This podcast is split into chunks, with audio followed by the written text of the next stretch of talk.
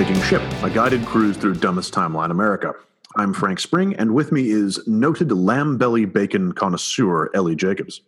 Hey, Frank. Great to be with you as always. And we'd like to thank our listeners for their comments, both positive and negative, and urge, beseech, beg, plead, demand, Implore, menace, or admonish. advocate that you subscribe and rate us on iTunes uh, so we can get that sweet, sweet Casper mattress money. And follow us on Twitter at, at Taking Ship, and that's ship with a P as in profitable. Profitable, yes, something that we someday may be, both as a podcast and as uh, individuals. Uh, we look forward to that with great anticipation. Uh, so, friends, we have a great guest joining us later. Uh, the terrific Maggie Moore uh, will join us as our feminist in residence to talk about. Uh, we'll talk about uh, the project "Women for the Patriarchy," which is not a real thing, and she would never be involved in it. Uh, but first, uh, a few things that are going on in the world, a little bit from the realm of democratic politics. Uh, the California Democratic Party had its primary this weekend and uh, and elected not to endorse sitting Senator Dianne Feinstein for her reelection. Uh, it also uh, the, her opponent did not achieve the uh, the requisite percentage of votes as well in order to achieve elections. So the California Democratic Party is officially not endorsing anyone this year. Um, that's not a huge deal in uh, in in the context of the general in the context of the general election, but but I mean, it's the people who go to the conventions tend to be a little bit farther left. Dianne Feinstein's relationship with the far left historically has not been especially good, um, but but this is nonetheless a fairly significant moment in the sense that a long-term incumbent with a good political machine should be able to push through an endorsement that comes around every six years, and it and it fell short this time. And I, I think this is it. You know, it's hard to say what effect, if any, this this that undercurrent of dissatisfaction with Feinstein could have on the primary, could have on the general. I suspect it will all come to naught. But this is more. This is a more visible rebellion from the far, from the uh, not even the far left, but just from the party itself and the leftier part of the party in California than we've seen in quite some time. So it is it is noteworthy, uh, primarily uh, for that, just that there were even being able to pick to uh, execute a symbolic protest against uh, a multi-term incumbent is often a, is often a fairly big deal and shows uh, shows the extent to which uh, the machine that that, that uh, Feinstein built that has promoted and supported her is beginning to crumble a little bit. Well, uh, yeah. At the same time, uh, Feinstein is outpolling DeLeon forty six to seventeen percent among likely California voter, voters, and she's also got close to ten million dollars in cash on hand, and he's got about half a million. So yeah, this is not a contested primary in any meaningful sense of the term, uh, and and to be and the the fact that he was not able to uh, secure the endorsement for himself should not be all that surprising because again he just doesn't have. I mean, he doesn't have that much support within the electorate or within the party. This Right. was this was entirely, I think, a message for her. Yeah, I think that, and, and it should also be noted that they also didn't. Uh, you you need sixty percent to gain the endorsement of the party. Uh, so uh, neither of them did, and also uh, none of the gubernatorial candidates did either. So uh, it's not unusual for this to happen. Sixty percent is a pretty high threshold. Um, but I think the interesting part, looking at it from kind of a, a thematic standpoint, is uh, the left is going after Feinstein uh, pretty hard. Uh, I heard a piece the other day talking about. It was basically an ageism piece that she's too old to be elected, um, which I thought was hilarious, given that Bernie Sanders will be 78 if he chooses to run uh, for president. And apparently, that is okay if a man's 78, but not a woman. And there's no evidence in any way, shape, or form that her men- mental or physical abilities have diminished uh, in, in a substantial way. She had a pacemaker put in last year. That's fine. My father's had a pacemaker for, I don't know, 25 years. Um, it's it, it's a shame what's happening because she is a a good uh, legislator and a good uh, representative of her state. Um, uh, I, there is an argument to be made that there is a time and, a place for the older generation to start ceding control to a younger group of politicians. Uh, I don't know if this is necessarily that one, but that's an argument that should be fought in a more uh, realistic standpoint where you actually start talking about term limits and that sort of thing.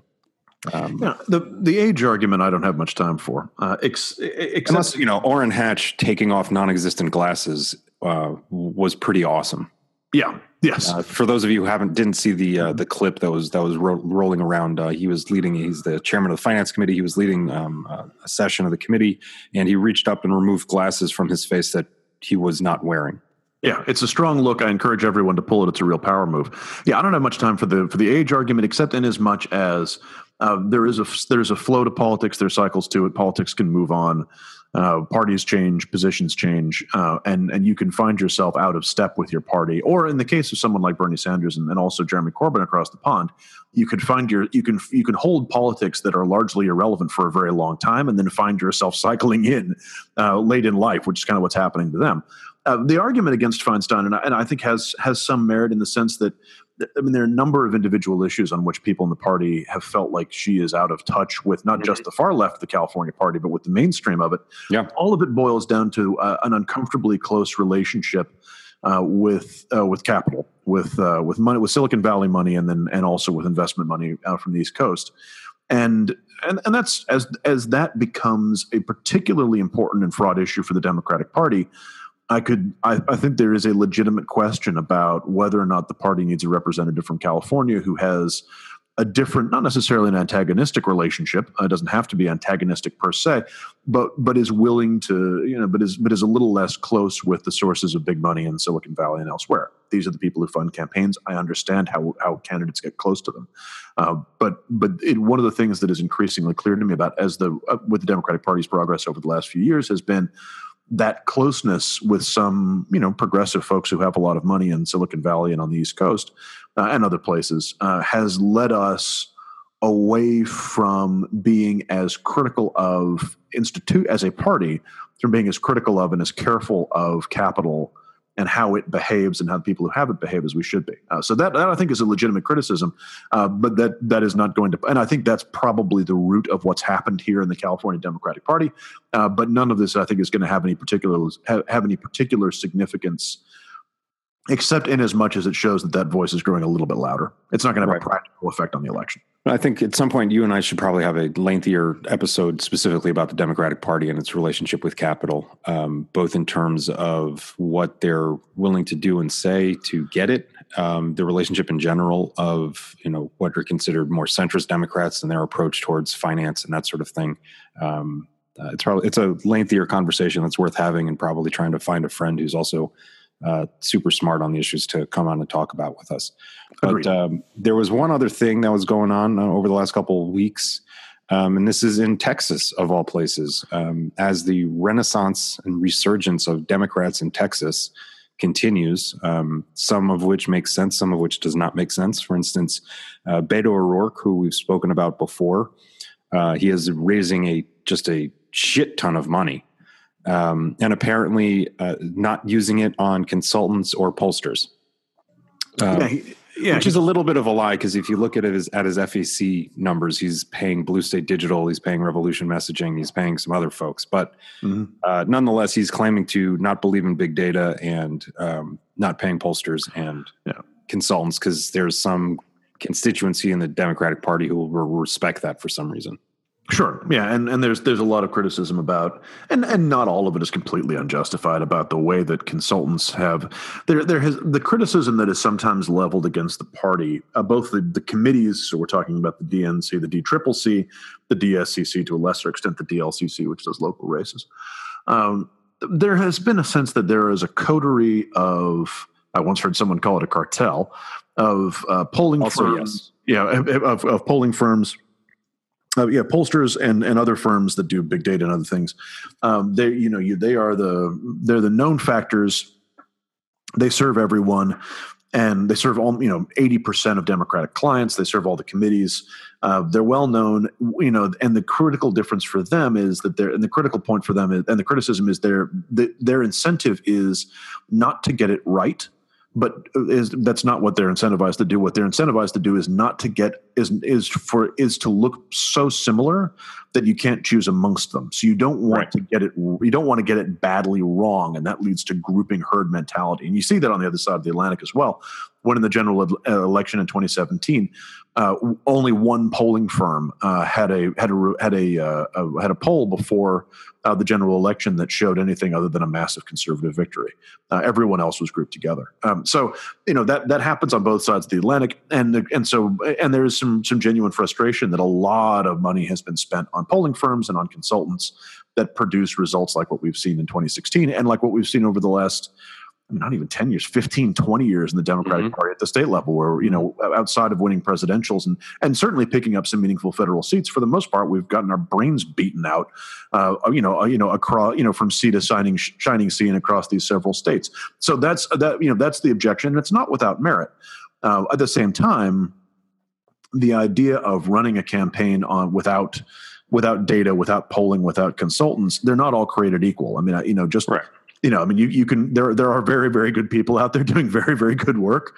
Um, there are very good people who were branded with uh, you know who are branded as incompetent who weren't. Uh, sometimes these are just structural issues that firms are trying to work their way out of.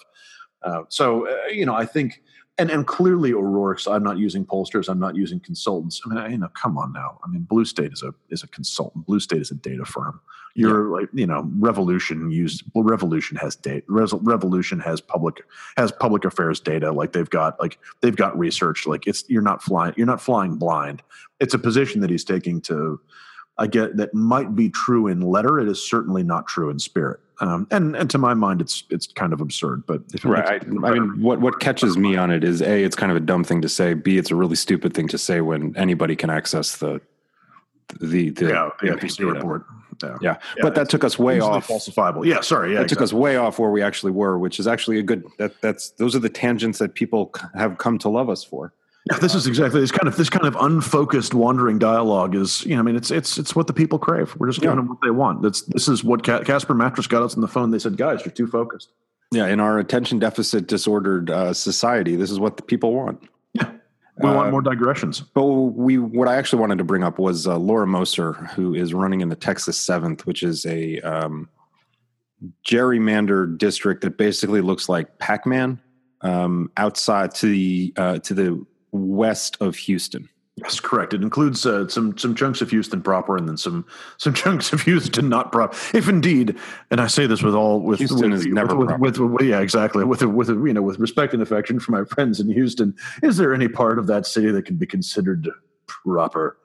Um, and in good ways and bad. Okay, uh, yeah. Mo, uh, so Mosher is one of a handful of Democratic candidates people may have seen that uh, the primary has yet to be decided, but the Democratic Congressional Campaign Committee uh, issued a statement condemning her uh, recently, released some oppo some opposition research that uh, in which she had talked about how you know moving to Texas was uh, she was looking for they, it's like pulling teeth that she was not looking forward to it, not excited about living in Texas, generally crapping all over the idea of moving to Texas.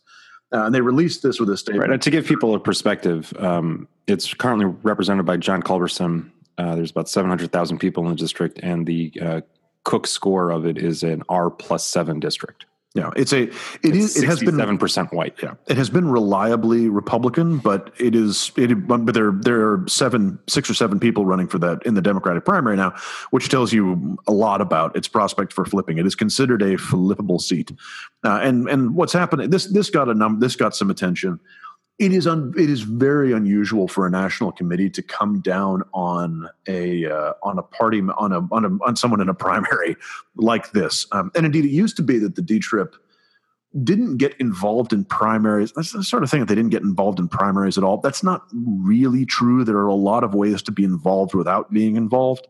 Uh, but they have come out. They've come out openly in primaries in the last few cycles because um, they feel like they have candidates who are likely to win general elections, and they want to make they want to see to it that those candidates uh, get through the primaries or and, and are in a position to win general elections and become reliable votes in Congress.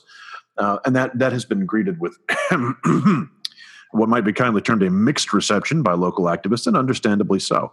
Uh, but the concern here, but but they are, and it is extremely unusual for them to. What what makes this remarkable is it's it's extremely unusual for them to go this heavy handed. It's usual usually that form ta- usually that takes the form of picking a candidate that they like you know funding them getting endorsements for them doing events for them helping them in a number of ways. It very rarely takes the form of actually condemning an existing candidate.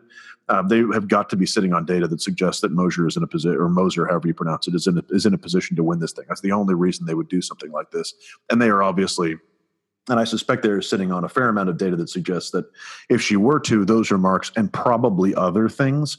Uh, I don't know what else is in there. It's I'm not. usually I'm not. other things that is. Yeah, I'm not suggest. Yeah, that's right. I'm not suggesting there's a, there's there's something deep and dark in that Oppo file, but but there's clearly from a political perspective something else in there that makes them think if she wins this primary, she, they are dead in the water.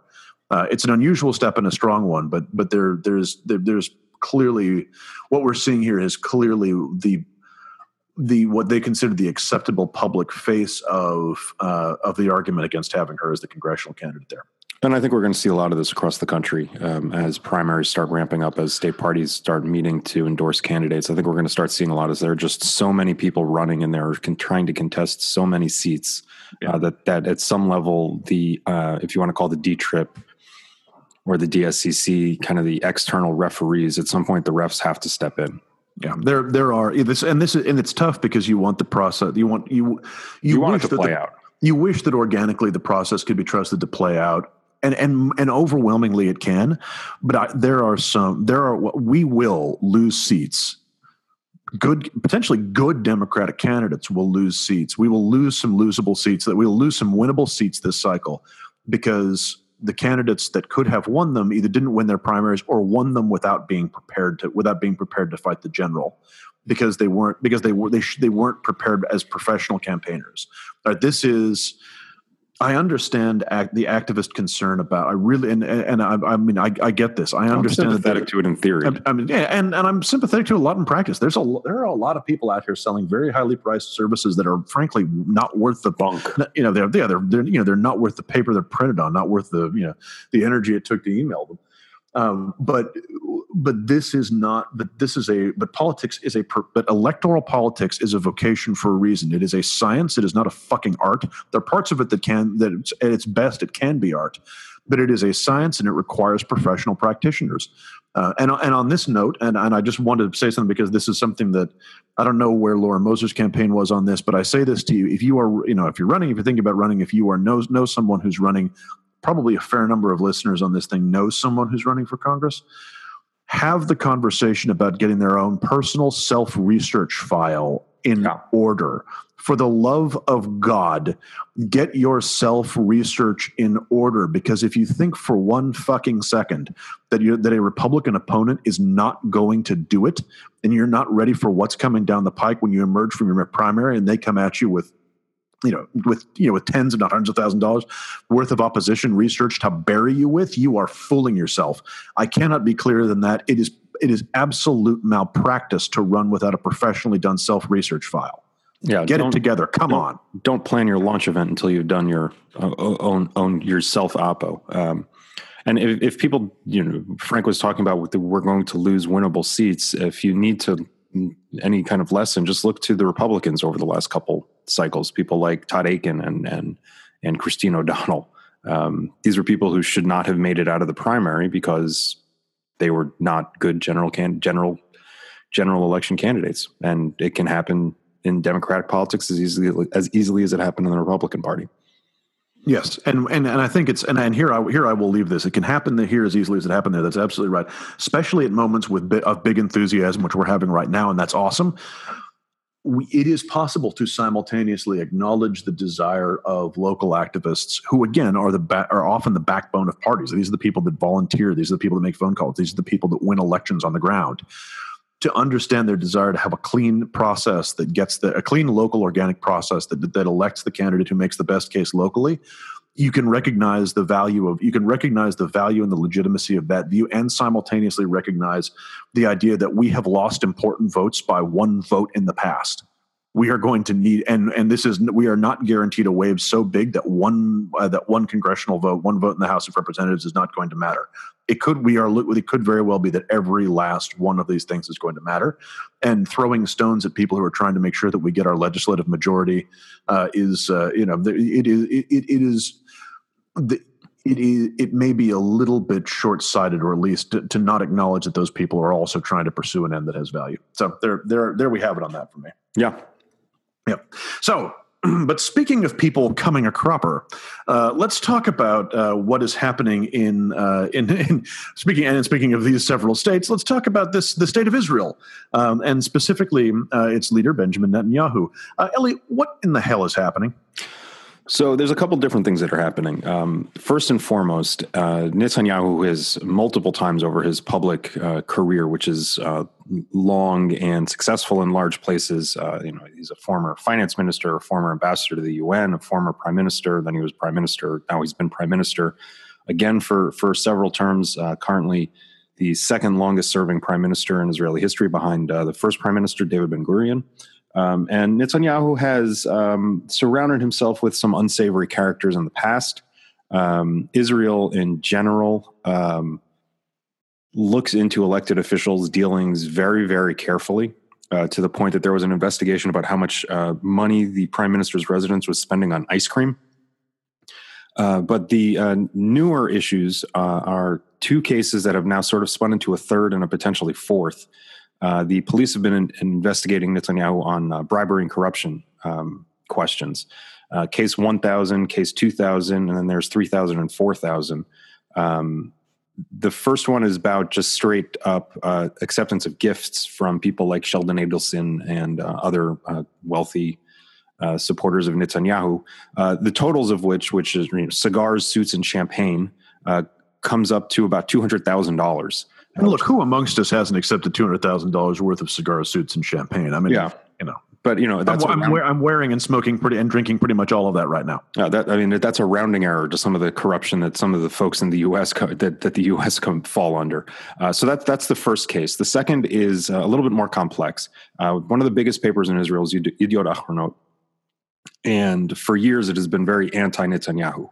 Um, if you think about the way, I don't know um, uh, the Washington Examiner or Washington Times is anti Hillary.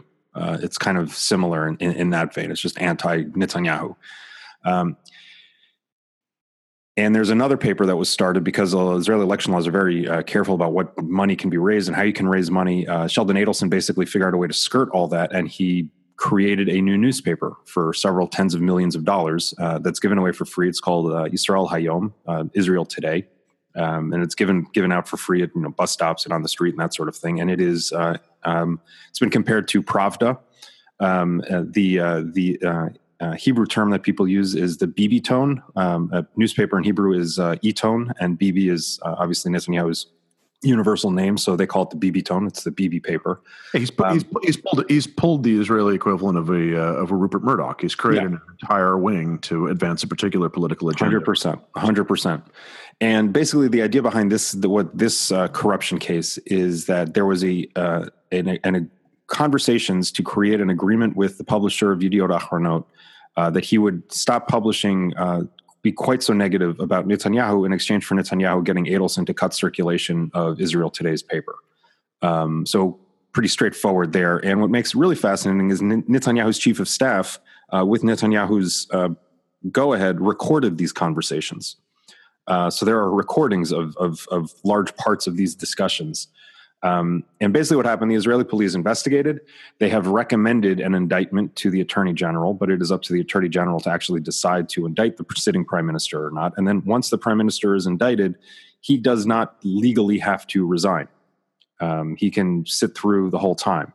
Um, Ehud Olmert, who is uh, one of Netanyahu's predecessors, uh, he was indicted as a, actually he resigned right before he was indicted, um, and then served a uh, not a very lengthy jail term, but he was in jail for a little while. At the same time, the uh, immediate past president of Israel was also in prison for um, hmm, unsavory female underling touching, we will call it, um, or rape in a nicer way to put it. Uh, so Is there, there's a nicer way to put it. It's anyway, more truthful. Yeah, so, yeah, so you, yeah, that's, yeah, exactly. So yes, let, us call let's call a spade a spade. So he was down for sexual abuse. So so basically, a succession of winners right about that time in in, uh, in Israeli politics. Yeah. So uh, in in sum, uh, the attorney general has to make a decision of whether or not to indict Netanyahu, and that could take a great deal of time, or it could take no time at all. Uh, and that's where we are in terms of what the hell is happening. Okay. So what does it mean for Israel? So what it means is, uh, so Israel is a is a coalition government, uh, like the Israeli part, uh, the uh, British Parliament, where uh, a lot of parties team up together to create a functional coalition to run the government. And Netanyahu, in order to be able to do that, uh, teamed up with a bunch of much smaller, much further to the right parties, parties like Naftali Bennett's um, Bayit and um, uh, Lieberman, who's now the defense uh, minister, um, his his party, um, parties that would ordinarily not have much say in the government because they're you know eight or nine seats out of 120 or, or fewer. Uh, the issue is, is that as part of the coalition, they have a great deal of say, and they also pull Netanyahu farther to the right than he may ordinarily want to be. Problem becomes is if the coalition decides Netanyahu is in real trouble, they can any one party can basically bring down the government.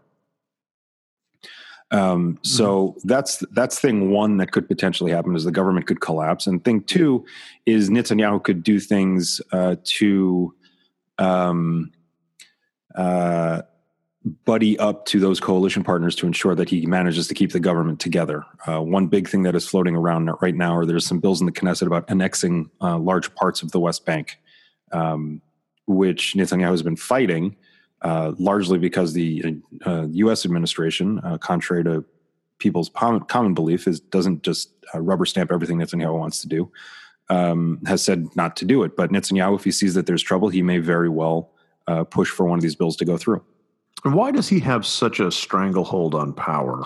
So that's the really interesting question. Um, some of it is cult of personality that he has just built over being being an omnipresent um, individual in Israeli politics since uh, the late 80s, uh, certainly, and then certainly since the mid 90s um, on the international scale scene. Um, part of it is that he has become, you know, Newsweek had a cover story. It was either Newsweek or Time, I can't remember, probably eight or nine years ago. Uh, it said King Bibi. Um, and that that's kind of what it is. He has created for himself a persona of he's the only one that can do this. Um, and polling suggests that most Israelis believe that. Uh, they don't like him, they don't trust him, they don't think he's a good guy. Uh, but no one, no one else seems to. No, no one thinks that anybody else should be running the country.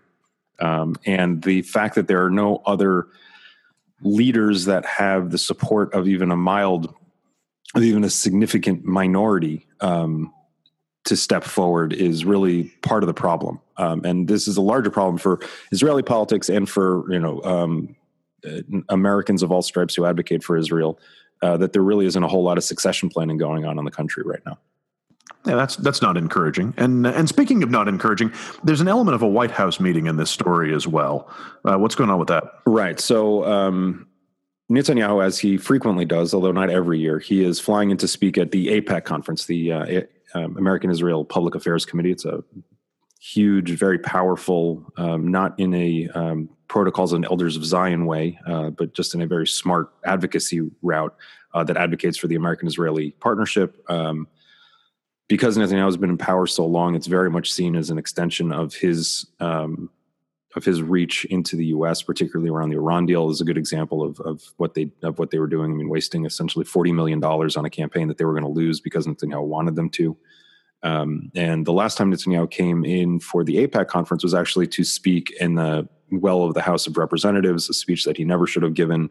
Uh, even people who thought uh, that him uh, making a big deal about the Iran deal was a good thing, they also, in hindsight, have said that it was not the best decision to give that speech, um, destroying aspects of the bipartisan relationship uh, with Israel. Uh, but he's coming in this year, and he has a meeting with uh, Trump. Uh, obviously, there's a lot of news between Trump and, and Israel, uh, move, uh, recognizing Jerusalem as the capital, and uh, this week making uh, not a formal announcement, but it has been leaked out that they plan on actually moving the embassy on the eve of Israeli Independence Day, or what the Arabs refer to as Al Nakba, the catastrophe. So I'm sure that'll go really swimmingly, particularly with Team Chaos in charge of it. Um, but the meeting with Trump is incredibly important because everybody is looking at Netanyahu to do something. Um, when it comes to the Palestinians, but much more importantly and pressing is actually what's going on to the north of Israel in Syria and the Iranians establishing uh, bases and weapons faculties facilities, um, you know, miles from the Israeli border, uh, which is not good for the Israelis in any way, shape, or form, and not particularly good for any coalition partners that are either trying to defend or or defeat Assad because the Israelis uh, have not hesitated for bo- to do bombing runs over the last several years as this has been going on. In particular, uh, a week and a half ago, uh, an, an, Iranian drone flew into Israeli territory. The Israelis shot it down. They sent up some, some F-16s over the border to bomb to bomb the sites where the drones were coming from. Um, and for the first time in decades, an Israeli F-16 was shot down, uh, which is a pretty big deal. So.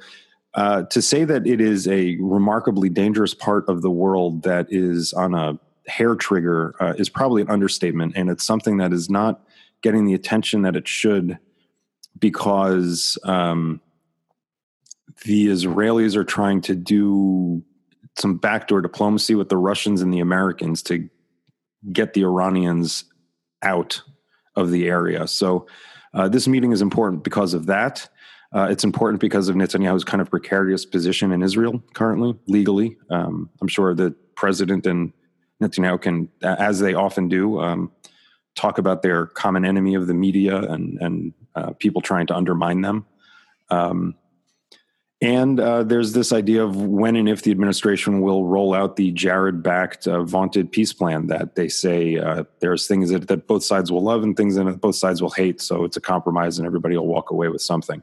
So there's a lot going on. Uh, this meeting is important because um, Israel uh, over the last few years, uh, particularly Netanyahu and Obama's relationship, was so um, distressingly poor that people were willing. Netanyahu blamed it on Obama, and people were willing to go along with that. But if uh, Netanyahu is not getting along with the Americans now, when he has Trump in the White House, then it means it's a Netanyahu problem, which will make his position in Israel far more precarious. So he needs this meeting to go very, very well. So this is an encouraging turn of events. Uh, a, a leader in a uh, in a in, in, Israel who is there in large part because, or at least in part because, uh, no one can figure out who in God's earth would replace him. Uh, meeting with Team Chaos to discuss uh, how to handle an unfolding and very tense catastrophe, uh, and with the potential to to spark some really serious consequences. This is excellent. You, um, thank you very much for this for this horrifying update, Ellie Jacobs. Yeah. turning now to something perhaps a little less horrifying uh, we're going to take a break, and then we're going to uh, bring in someone excellent to talk about something that is also uh, that is also serious. Uh, Maggie Moore will be joining us here shortly uh, to talk about Me Too and the women of the patriarchy who attempt to undermine it.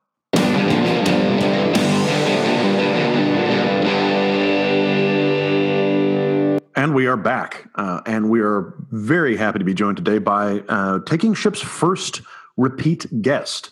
Uh, she was she joined us uh, not quite a year ago, about eleven months ago, almost to the day.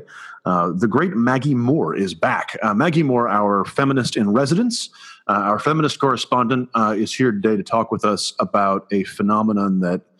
it may be as old as time, for all I know, but there have been some really, some really obvious, some really absurd, some really uh, poignant and painful examples of this over the last few months since Me Too became a thing. And we'll get into that uh, directly.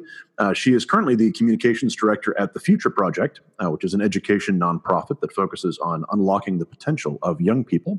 Uh, she is still in Brooklyn. She still does not have a dog, uh, which is a real shame, I think, for everyone. And she is still a Seahawks fan. So, you know, I'm, I'm glad to hear that uh, that she still retains some degree of, of faith to that particular franchise, which, incidentally, I, I feel I must point out is is led by a legit 9/11 truther.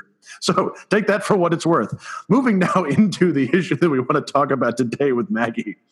Automobiles. That's automobiles. That's, yeah. that's, exactly. Our feminist right. correspondent we brought on to talk about automobiles. Yes, because Ellie and I have just arrived from the 19th century. We're not sure who should be talking about what anymore. Yeah. Okay, so Maggie, welcome to the program, and then we'll we'll introduce this thing.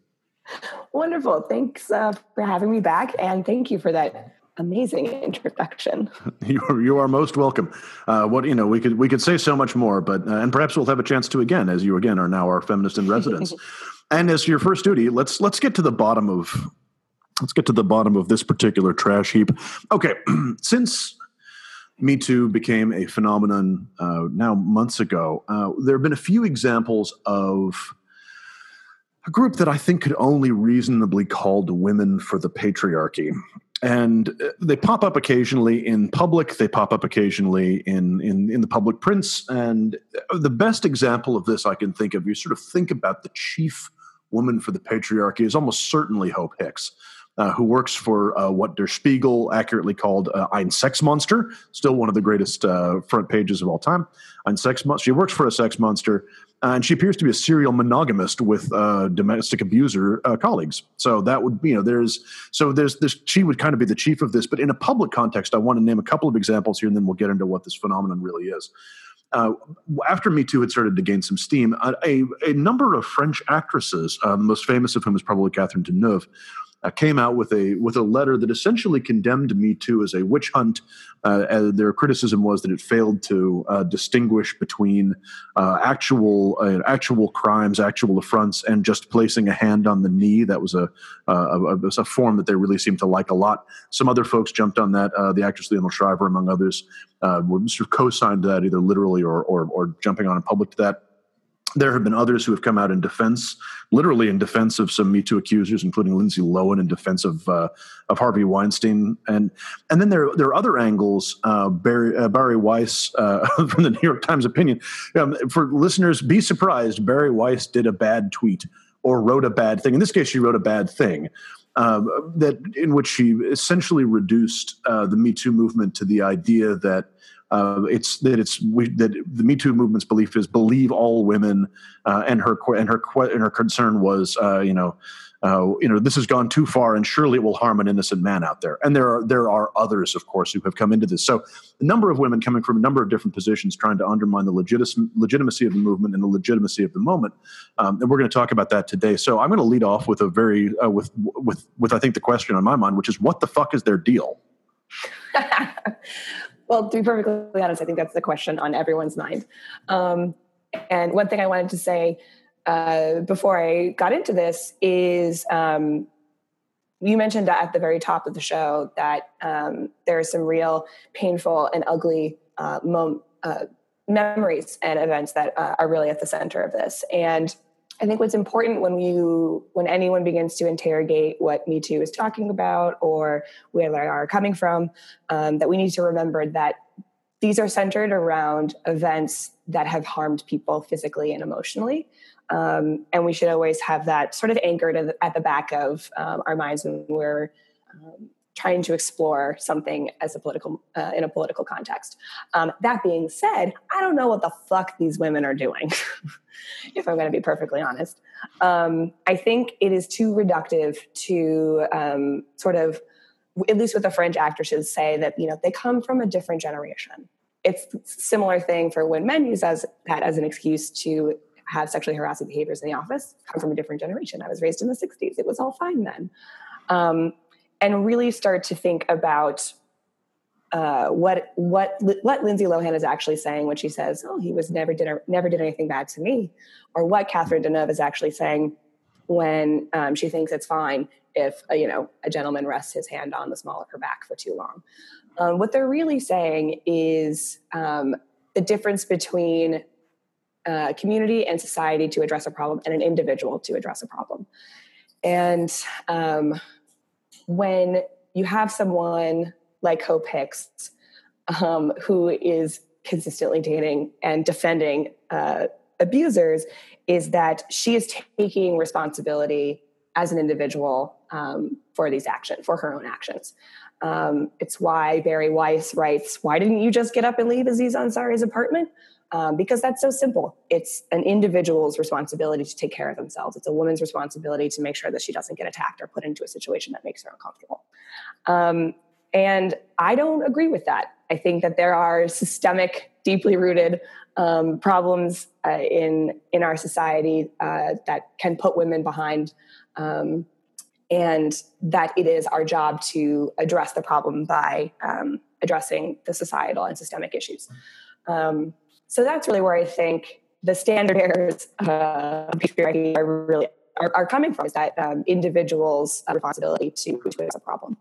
This and, and I think this fits very neatly into the kind of ultimate pre-interpretative difference between uh, the left and the right in that the right and and there is uh, stripped it absolutely bare there is value to both that the right the right defends personal agency above all else like nothing must be allowed to infringe upon personal agency which it, at least in a kind of broad theoretical context, has some value. I mean, as a classic list, you know, Western liberalism is based on the idea of freedom of the individual. There, there is merit to that conceptually and in practice. And on the left, we are, you know, dedicated to the communal good.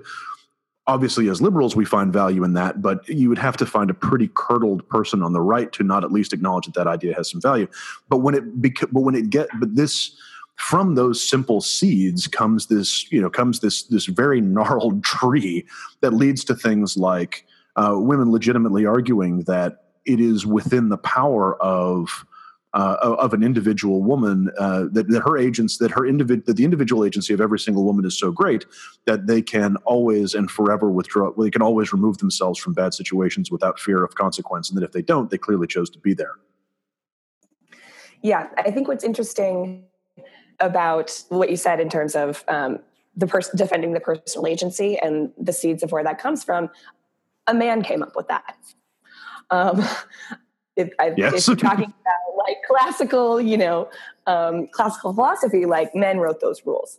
And what I spent a lot of time thinking about is that are you, I, are you, suggesting that we should declare an interest? Are you suggesting that this may this may not have been purely for the good of everyone?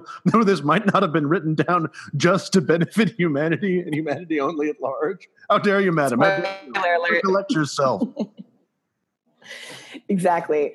Um, but what I spend a lot of time thinking about is that, and trying to have others see, is that as a woman, I walk around in a world that wasn't built for me. And um, when we're talking about personal agency and we're talking about you know respecting um, boundaries or just being able to get up and, and walk out of the room um, is that I'll never be able to ex- to explain or make someone understand what it's like to feel like you inherently don't have any power. Res- defending personal agency um, and personal responsibility to your death means that you already have it. There are some of us that just don't um, because I can't walk to the subway without getting hassled by somebody because they think that you know they deserve my time. Sure, and that that is something that I think. At, at some level, the more I see the schism on on gender and on race, the more I think that that's really what it boils down to: is the difference in between people who are willing to accept that in an interaction like an interaction with a street harasser or like an interact like or or something which uh, you know I'm not trying to trivialize an interaction with a street harasser or something a good deal potentially more terrifying and more insidious in an enclosed space with a person who's significantly more powerful. Uh, you know those in those situations that that uh, both people to a sense but we're focused here particularly on the woman uh, are carrying layers and layers and layers of behaviors and expectations that have been enforced and and, ba- and baked in over time and where institutions will re- about how, how, they're in a relationship with this with this man their relationship with people who might be who are supposed to help her who might not if something bad happens right? All of these expectations are just layered on top of each other which honestly could very easily create like this is why the question is not so the question is so often not oh why did she fight back so ferociously? It's why didn't she get up and leave like this is why freeze appears to be the modal response neither fight nor flight but freeze because what else would you do in a situation like that? It's and and this and and and there is to i mean there, there's a there's a racial allegory as well. And the idea of accepting the idea that like we all carry a huge amount of we all you know we all we you know we have these series of relationships and expectations for our behavior baked into ourselves and that those cre- those create our reactions uh, and that it's not the world is not a world of perfect agency is really really hard for a lot of conservatives to accept and i think is at the core of a lot of their thinking now. And we saw that uh, we saw that yesterday a little bit when uh, uh when the writer Mona Charen was uh, forcibly escorted from CPAC uh, for apostasy when she, among other things, called out spoke the truth. Yeah, yeah, she, she spoke the truth. When, among other things, she called out. Uh, uh, she, I mean, she called out her, but she called out her party over a large number of things. Uh, she was she was not to be silenced yesterday, uh, but she called out her party over, uh, particularly over its support for Roy Moore and over its excusing Donald Trump's sexual abuse. and she was and, and she was led from the she was booed and led from the building by security. Uh, and before we start welcoming her to the resistance, uh, let, us let's, let's get ourselves together. This is a woman who wrote uh, whose two books are titled "How Li- uh, Do-Gooders: How Liberals Hurt Those They Claim to Help," and "Useful Idiots: How Liberals Got It Wrong in the Cold War and Still Blame America First. So she's not welcome to the resistance, but but her willingness to speak truth and criticism of Trump and Roy Moore got her tossed out of the temple. Right. All in all, for basically saying that we excuse all this because they have an R next to their name. Not saying that the behavior itself is excusable in any way, shape, or form, but saying that the movement has made a decision that the R is more powerful than any wrong that these people have brought onto themselves or to other people. I find that so distasteful and just quite frankly, just like some of the most disgusting stuff that people are willing to excuse in a craven way um, for you know political gain because you know I mean but I mean that is their job. They work in politics professionally. I get it, um, but it's it, to me it's similar about the the tension between um, uh, Woody Allen, for example. So separating the artist from their art and sort of saying like I don't like what Woody Allen did, but I really love Manhattan. Like I love that movie. I love all of his movies. And I think it was the writer uh, Roxane Gay who said, um, "There is, I'm, I'm unwilling to um, put a victim's pain aside to appreciate art. That's not a cost that I'm uh, that I'm willing to accept." And what I think is horrific are watching Republicans decide to ex- that they are that that is a cost that they are willing to pay. Um, is accepting serial sexual abuse of children, of minors, um, just so that they can get a seat in the Senate. That that's sad and gross. Yes, sad and gross. This is the, that perhaps the finest assessment of that situation I've heard.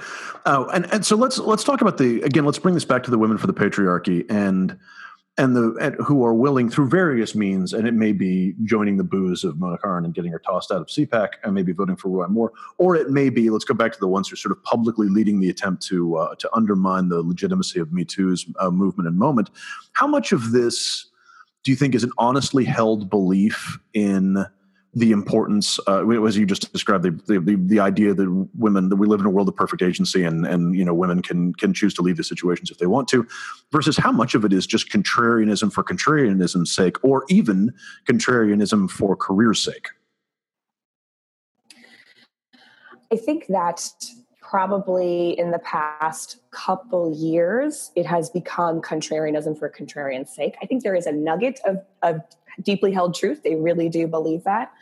Um, but, you know, I think you, we've seen the rise of people taking these sides to make money, to um, get their name out there, um, to essentially use it as part of their brand. Um, and it's really smart. It's it's a savvy and disgusting thing to do. Um, but I think I think you can see it in the ever popular New York Times opinion page. Uh, yes, the most valuable journalistic real estate in the country. Now a goddamn exactly. swamp. Oh God, it's super fun site. Anyway, please, sorry. Exactly, and I think I mean we've it's and it's definitely expanded beyond just. Uh, uh, women who um, make a career out of um, questioning uh, and sort of being anti-feminist um, as part of their brand um, but like you know in the new york times uh, constantly putting in stories about like the nazi next door it's like this idea of taking on these contrarian um, or or really hot takes um, has really taken off in the past uh, couple of years um, but writers like uh, caitlin flanagan um, who are like professional trademark anti-feminist is so bizarre to me um, and people that um, uh, I wish I could remember how to say her last name. Katie Roffey, Roifi. Let's say, let, let, yeah, whatever. Katie, doesn't you know, matter. I mean, doesn't matter because I don't agree with her opinion. Ruka. Yeah, let's, yeah let's, it's Rucha. Anyway, yeah, Katie, Katie Ruff, yeah, the yeah columnist who's made her career out of undermining campus rape concerns and otherwise engaging in feminism with bad faith. Right, and I think the idea that they that writers like that or, or personalities, whatever you want to call them, um, are taking advantage of that. Um, really arms then an opposition to say we can hold these opinions because we have you know a registered member of the female gender who says that this is okay it's that um, credibility chip if you will um, of having um, the woman on the panel that sort of says that um, agrees and lends her credibility as a female um, to to the idea that it's okay to still vote for Roy Moore. something like that. Yeah, so it's it's making you, and there's all there's always been uh, there's always been a decent living to be made. Uh, decent is completely the wrong word, but there, there's always been a lucrative living uh, to be made. Uh, being the voice, uh, being the, I mean, there's there's no yeah, way to whether you're without getting into without, without, getting into offensive terms, but being the good one, right? Yeah, if you're the Latino guy on Fox News or the Black Republican, there's always space for that. Exactly. And, and and as Roy Moore just, or not as Roy Moore, excuse me, as Michael Steele just find out, there's always space for that until there isn't. Yeah. Actually, this would be a good. This is a good one. This is a good moment, I think, for for anyone who is contemplating a career in that. And I realized that you know, I mean, this, this, you know, this, this, uh, this gaggle of white people that we have here. This, I'd like to say that a, gra- a, gathering of white people, like a crash of rhinoceros in a parliament of owls, is a brunch. This particular brunch of white people may not be in a position to speak exactly to the to, to speak with great authority in this, but I will say, if if you are contemplating a career in this, and you're going to be the, you know, the the, the person who makes being racist okay for white people or being misogynist okay. Uh, you will never be loved or accepted by the people whose favor that you want. They will tolerate you as long as you're useful, and then they will then they will cut you off. You will never be part of the tribe. Michael Steele learned that a couple of days ago. He should have learned it a lot earlier than that. And his lesson is going to be the lesson and the only lesson for folks who decide to carry water for people who hate them. Yeah, Dinesh D'Souza is another wonderful example of that. Well said. Fuck those guys. So, returning now to uh, women who have made their careers in uh, in engaging in feminism in bad faith and generally providing cover for people who want to criticize feminist issues. They haven't always been on the fringe. I mean, Caitlin Flanagan writes for the Atlantic, which is, uh, you know, can be, you know, centrist or faux centrist garbage, but was also the place that gave Ta-Nehisi Coates his his start and platform. It can be quite quite good. Uh, but why is the New York? Why has this crept into the New York Times opinion section? And again, what's going on with that place is a a broader conversation we can certainly have. But why is this now so much more in the mainstream than it has been in the past? I think when we're looking at um, the contrarian ideas around the Me Too movement, is that uh, as we acknowledged at the top, these are deeply painful um, and impactful um, events and attacks or uh, that have happened to people, and to continue to have um, these uh, accusations of harassment or people being fired means that we are really reckoning with um, some deep seated problems. And these contrarian ideas give us some relief. They kind of let us off the hook um, a little bit. And I think it sort of allows then people to feel as though the world is not changing for them too quickly.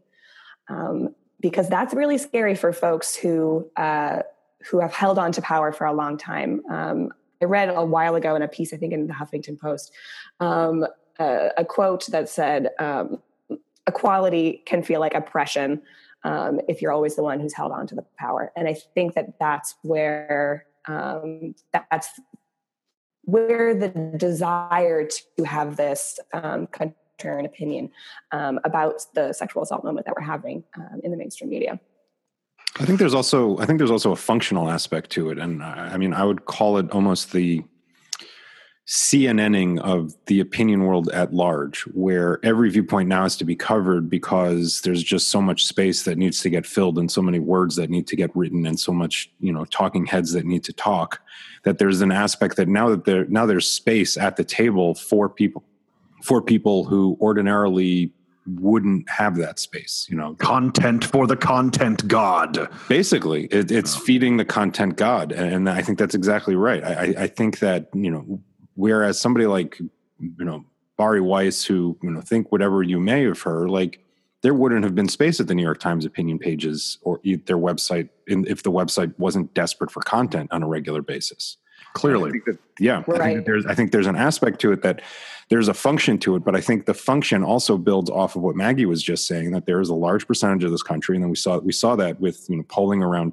donald trump's rise and and victory of people who are holding on to uh antiqu- things that we that some of us could try to consider or push to become antiquated ideas and they're holding on to them with the last grasps of their cold dead hands Yes to that. But what I also think is interesting about the New York Times, I heard the other day, is now 60% of their revenue is coming from readers, is coming from subscription because of the rise of digital.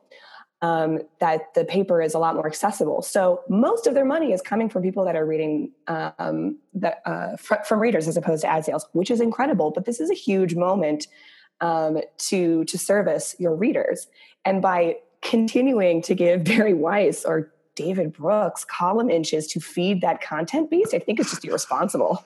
David Brooks.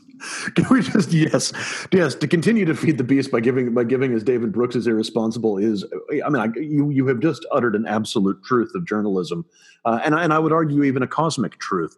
Uh, I, I, for, forgive me, I, I'm going to drive this bus right off a cliff here, but yes, let us take a moment to marvel at the man who was able to take a concept like the or was able to take a program like Better Angels, which is a sort of interesting little program. Uh, you know, his most recent one of his more recent columns is about this. Listeners, uh, if you didn't read the whole thing, this is in case you didn't. In the event you didn't read the whole thing through, and I don't understand how you why you wouldn't have. Uh, Better Angels is a program that goes around the country having people with extremely different political views talk to each other and, and, trying to figure out how we can begin to build some kind of sense of political community and maybe maybe reach points of agreement that seemed impossible. It's an interesting uh, program. I think that it is it's worth looking at for its process. Uh, David Brooks managed to take this take this program and use it to frame an argument that, and use it to frame the argument that what we really need for gun reform is respect for gun owners uh, which is perhaps the least timely, least morally defensible, and most absurd possible take you could possibly have on the subject. I mean, it was like the man took you know a reasonably good sandwich and twist you know and twisted it up and attempted to serve it as you know as you know as a heaping helping of garbage to someone for lunch. It was absolutely insane. So yes to get back to your point yeah what what purpose for readers is being served by foisting david brooks and bari weiss on them i will never understand I think the sandwich part of that metaphor was apt because David Brooks couldn't even respect a woman in a restaurant ordering a sandwich, let alone a gun owner. So he's got to get a grip. Yes, this is exactly. Yeah, there's something about. I think that probably is where that came from. That I'll always associate him with with with badly executed sandwiches forever, which honestly is the epithet he deserves, as far as I'm concerned. So, but the left can get all right. I'm going to try and I'm going to try and back this this bus back up onto the road and out of the ditch that I drove it into, and the left can get tied up in knots on this as well. And I think a pretty good example of this uh, that I'd, I'd, I'd be interested in your thoughts on, or uh, when Kirsten Gillibrand uh, condemned Al Franken when he was accused of sexual harassment. Uh, she condemned him, and then she was condemned for not condemning Bill Clinton, uh, who, of course, has been accused of many acts of, uh, of, of, sexual harassment uh, over the years. Uh, and then she, I believe, did condemn him, and then was condemned for condemning him too late. And I feel like there might have been some other act of condemnation that may have come in from somewhere else. It was there was a lot of condemnation in a small space, which, I, you know, I think reveals may reveal some agendas, and and may also just reveal uh, how freaked out the left got when we had to look at what's happening within when we have to look at this stuff within our own ranks. Uh, and you know fresh cases versus kind of what might be un, uh, very charitably termed legacy cases of, of harassment and abuse. Uh, so i think that kind of that I, you know how what does this tell us about the left and, and particularly about that example the the Gillibrand and Franken and then Clinton I think it is important for us to remember that this is not um, a right or a left issue that this isn't something that just lives in the conservative camp that this is something that happens in you know our own backyard. Um, but Gillibrand posted an interesting uh, dynamic um, like you said it turned into a condemning spiral uh, of madness. And she's responding to al franken as quickly um, as she did um, is just is more apt to the news cycle. It was a question that she was responding to in real time. And to hold her responsible for not condemning Bill Clinton and his acts uh, and his uh, and what happened in the '90s, um, quite frankly, is just a way of holding um, a female responsible for the behaviors of a man. Um, because now, um, in uh, in 2018, when we're talking about Bill Clinton, we're actually really more looking at him through the lens of Hillary. Um, she was more recently running for president uh, and more recently under a lot more scrutiny. Um, and so you're holding Hillary responsible and then holding Kirsten Gillibrand responsible for not uh, condemning condemning him fast enough. Um, and if liberals love anything, it is eating our own young and shooting ourselves in the face. So of course we're going to beat up, you know, members of our own party for not doing it right. Um, but ultimately, it's it's kind of a nothing burger in terms of um, in terms of Gillibrand not responding quickly enough to to something about Bill Clinton. Absolutely, and that's that's and that's a really that, that is a a really excellent point. That a lot of this just comes from our own and and so it comes from our you know our own desire to just I mean you know we love nothing more than than uh, you know a good internecine war. I mean that's that's real. That's right where we're at. Uh, you know when we're able to fight each other viciously and without mercy, uh, we are we are certainly at our happiest, if not at our best. Uh, so uh, I mean, to, to, to, to wrap this up, what, what is clearly not going to happen is that we are going to reach the final resolution of this and that we are going to be able to put to rest the phenomenon of women for the patriarchy after all, which I think is, a, is, is maybe the, uh, the outcome that we had all hoped for in a, in a short Sunday morning's work. Uh, but I don't think that we're going to get there. So sorry, listeners. Uh, but so where, where does this thing go? What is, what, you know, is there a resolution? Where, where does this conversation go next? Uh, how can we leave this? I don't know if we ever can leave this. I don't know if we can ever walk away from it um, because what the deep root of what's going on in the Me Too movement um, are women are asking for um, equality, and that is a struggle at which that will continue for a very long time. Um, what I can say though is that I have been very inspired and encouraged by the types of complex and interesting conversations that um, men and women are having together, and that's happening in uh, the media right now. I was really nervous that this. Um, that the Weinstein allegations would kind of come and then go, and then uh, we all just went along our merry way. But I do really feel like we are living through uh, a moment of history.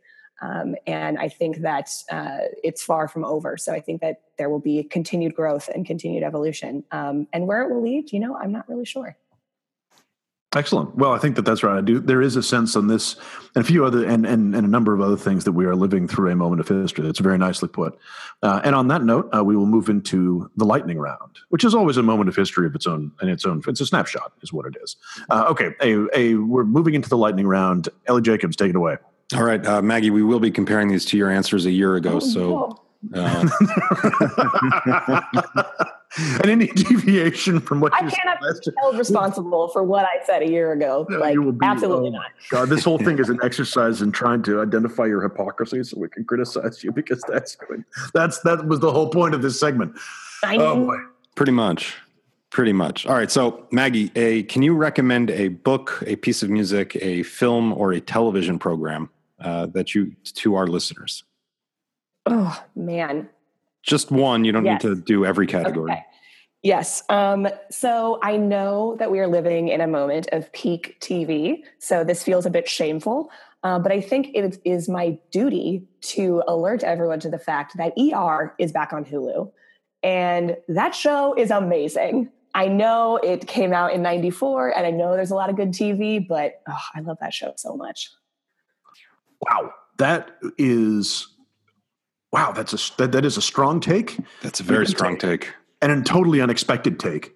I think quietly that might be one of the strongest and hottest takes I've heard in a long time. And I, I, I, I, do have fans, and I'm, um, I'm being contrarian for contrarian's sake. No, I actually I really love that show. It's no. so good. Clear, I mean, clearly, no, no one would take the position that you should watch ER on Hulu, uh, you know, as a, you know, as a career move. Like that's clearly born of a deep and powerful personal love, and I have to say, I admire it deeply. Thank That's you. solid. All right. Uh, next question Are Pop Tarts ravioli? Oh my God. First of all, how dare you ask me that question?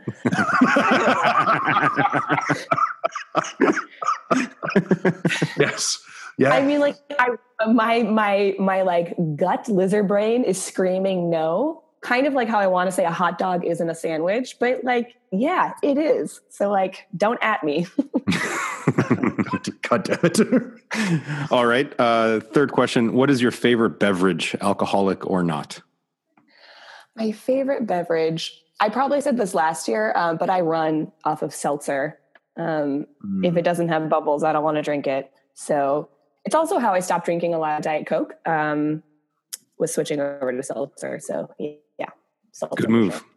I drank it by the case in college. Uh, all right. The, the president of the United States drinks 12 of them a day, and you can't say fairer than that. No, I, I drink the seltzer, like by oh, the case. Oh, okay. All right. Fair enough. Um, in the Trump era, lots of people are interested in doing something. What is one organization you're supporting and why? One organization that I'm supporting. That's so hard. Um, I would say um, this, so. This is a more of a New York specific uh, organization. Um, but it feels apt for this conversation, um, is an organization called Hollaback. Um, it uh, they focus on um, they focus on a lot of things, but uh, it's an organization bent on ending street harassment. But they also provide bystander intervention training, um, and I am constantly just inspired uh, by the work that they're doing. So holla back. Awesome. And uh, Maggie, where can people who wish to follow your thoughts uh, and and and musings and uh, projects and insights, where can they find you? Yeah, and other things. Um, I'm on twitter.com, uh, Maggie M012. All right, terrific. Maggie, thank you so much for joining us today. This has been uh, an incredible conversation. Uh, th- and we are very, very happy to have you on board as our feminist correspondent, our feminist in residence. We look forward to uh, we, we look forward to never having to talk about these issues again because feminism has won. All is equal. Everything is fine. Good day. Awesome. Thank you guys so much for having me. This was great. no, seriously, thank you very much. This was awesome. And we look forward to talking to you again. Yeah, thanks, Maggie. All right. Uh, thanks again to Maggie Moore for joining us. Thank you all for uh, sticking through this episode. Um, as a reminder, please do be sure to subscribe and rate us on iTunes. Follow us on Twitter at, at Taking Ship, and that's ship with a P as in patriarchy. Um, you can follow Frank at Frank Spring and me at Ellie Jacobs, also on all on Twitter. Um, and again, please do line up those ratings for us. They are important. Uh, we've got a good good slate of guests coming over the next few weeks, so be sure to subscribe so you get those uh, episodes delivered directly to you. You don't have to go hunting for them uh, and, and and waste time that is so valuable to all of us. Um, and with that, Frank, where are we headed this week? We take ship this week for Switzerland, which is going to take some doing, uh, but we'll get there eventually. And it's important that we do because uh, recently the Swiss passed a piece of national legislation uh, with respect to lobsters. Consider the lobster, they said. And in this case, uh, what they what uh, their legislation uh, is prevents. Uh, lobsters being boiled to death, which is a traditional uh, being boiled to death. Uh, it, it is a traditional way of serving a lobster is to actually boil a live lobster and serve it to the customer who chose it. this happens all over the world. The Swiss are done with this. The lobsters have to be killed in more humane ways and then boiled. that's that's the new Swiss regulation. And I mean, look honestly, I don't care how the Swiss kill their lobsters, particularly. If they wish to kill them humanely, that is absolutely fine. But there is a war on, a war with the sea. And this type of coddling of lobsters, who, as we know, are the shock troops of the ocean, yes, this type of coddling of lobsters sends exactly the wrong message to our, our aquatic enemies that our resolve may be weakening and that it's the Swiss of all people. Absolutely, the Swiss of all people is something I cannot tolerate because these people managed to stay neutral against the damn Nazis, but they have to come off the sidelines on this one and side with our watery foes. I will not wear it. So, friends, we take ship this week for Switzerland. We're going to give them a damn good piece of our mind and maybe have some humanely killed lobster while we're there. Take care, everybody.